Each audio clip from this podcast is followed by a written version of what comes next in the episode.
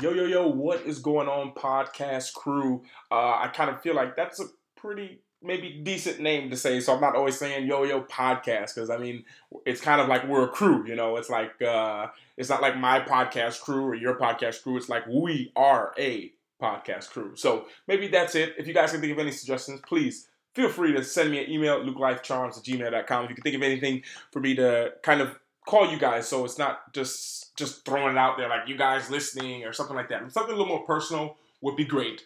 But um, just kind of want to talk about something today, really that is just like um, I, I heard it. You know, a lot of times we go through things and we have things happen to us and we can't understand it. You know, no matter how we look at it, we don't understand it.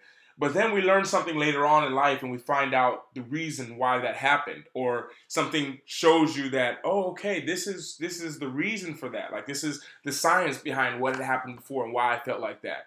Um, so this this takes place back in I would say this is actually a story from the the, the next book that I'm writing, uh, which will be life lessons that I've learned, and it's all each of them are short stories with the lesson that I learned. That will be out soon, just letting you guys know.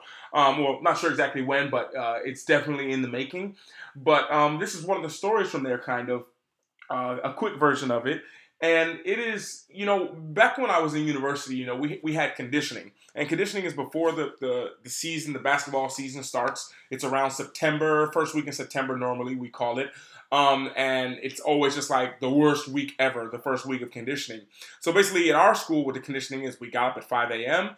and we had to run uh, 1.7 miles down to the track. And we got to our track, our coach was there. It'd be pitch black at night. Our coach would be there in sweatpants and a hat, and he had these glasses on because he could barely see us in the dark.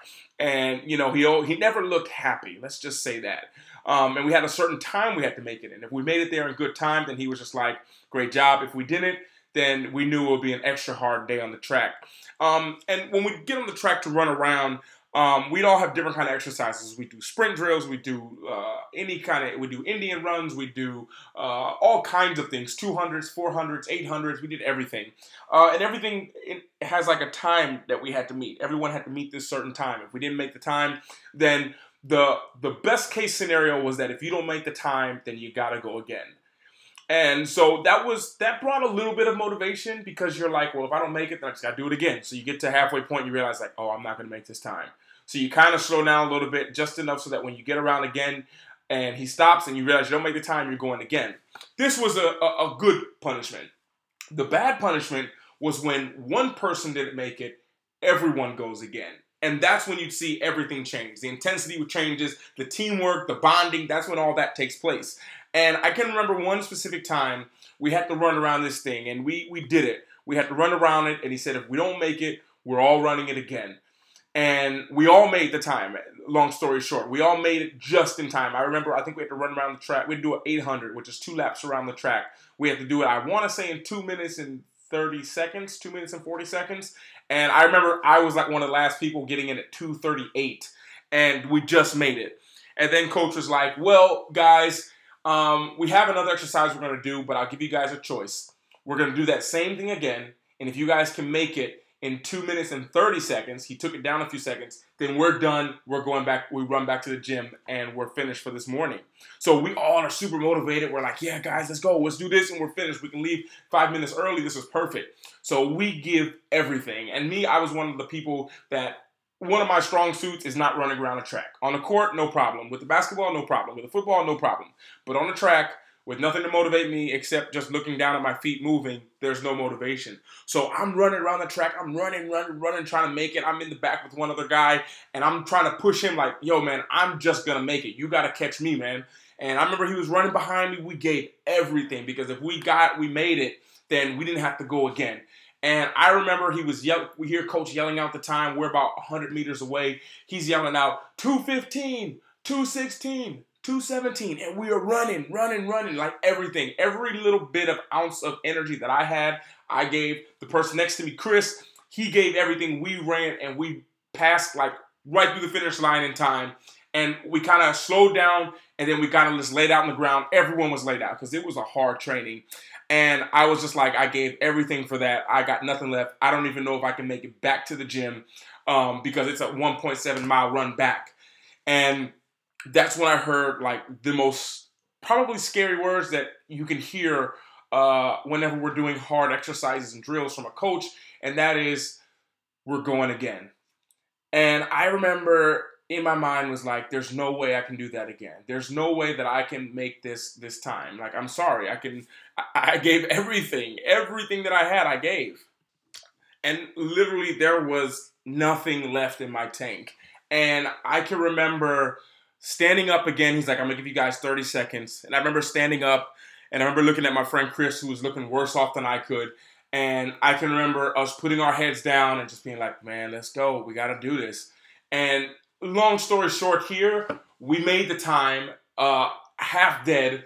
Um, crossed the line again. Everyone was laid out, totally exhausted. And, you know, that was just one of those memories I have where it was like, that was like a courage digging down deep. And for years, that's kind of been in my mind. That story, I'll never forget it. It showed me that I always had something left, even when we think we have nothing left. Um, and then I, I, just finished reading this book, Living with the SEAL, with the with the guy who uh, the actually the co-owner of the Atlanta Hawks. He was there. He's the he's the CEO who hired a Navy SEAL, David Goggins, to come and live with him. And you know, this whole book is about this this this is Navy SEAL pushing this guy to his limits, things he didn't think he could do. And he said a quote in there that made that whole story of me running make perfect sense. He's like, when you think you got nothing left, when you think you can't go on anymore, you're only 40%. You've only given 40%. There's always 60% left because your mind psychs yourself out so much. So he said that when you do these things and you think you can't do anything left, 40%, that's all you've done of what you're capable of doing. So that you know you're not even halfway there. No matter what your mind says, no matter what your mind says, it can it will tell you a lot of things, but you're only 40% of the way there. And I, I, I want to say that it was on this day that our coach, if you listen to yesterday's podcast, it was on this day that our coach brought up the courage is five minutes more, the ability to hang on five minutes longer. Um, and you know, he always related life lessons. And I and actually I can remember it was one of these days when we ran on the track. I'm not sure if it was this day or not. And he said, you know, a lot of you guys here, I know some of you guys already have kids, but one day you guys are gonna have a family, you're gonna have kids, and you're not going to feel like you can do anything else. You've just worked an eight hour day, a nine hour day. You feel like you can't go on anymore. And he's like, You're going to remember these days that we're doing, the things that we're doing right now. When you don't want to get up at five in the morning, I run. And he's like, I know you guys don't want to. He's like, I don't want to get up and go down there. So I know you guys don't want to run, but he's like, it's so important. And he just taught us the importance of that. And not only was it a life lesson for that reason alone that you always can do more, but to know, hearing David Goggins from the book that I just finished reading saying that you're only at 40% when you think you've given everything is like motivation to to give everything you have. And then when you don't think you can give any more, know you got 60% left. Now, it's not going to be easy to find it, find where that energy is coming from, where where it's coming from. The motivation is going to be different for that next 60%. But know that is there. Know that you can keep going even after your mind says you can't go on anymore, your body's telling you you can't. You always can. And that's kind of just my thought of the day, motivation for you guys to keep going, keep fighting. I believe in you guys. Um, I know it may sound like people say it all the time, but I promise you guys, I'm, I believe in you. I know you guys can do anything uh, if you really, really believe it. And not even that, but you actually put in the work. It takes a lot more than just saying, oh, I think I can run more and more. No, get up and do it. And it's really, it's that simple. And that's just what I wanted to share with you guys. Hope to help you guys out. Always feel free to send me an email, lukelifecharms at gmail.com, or reach out to me on Instagram at lukelifecharms. Uh, love hearing from you guys. Love going back and forth talking to you guys. I'm actually on my way to not even sure where today, but I'm gonna be on the train, I believe. So gonna have time some time to read through some emails. So feel free to send me one, and I'll talk to you guys later. Have a beautiful day. Hope the sun is out. And this is Luke from Luke Life Charms. Over and out.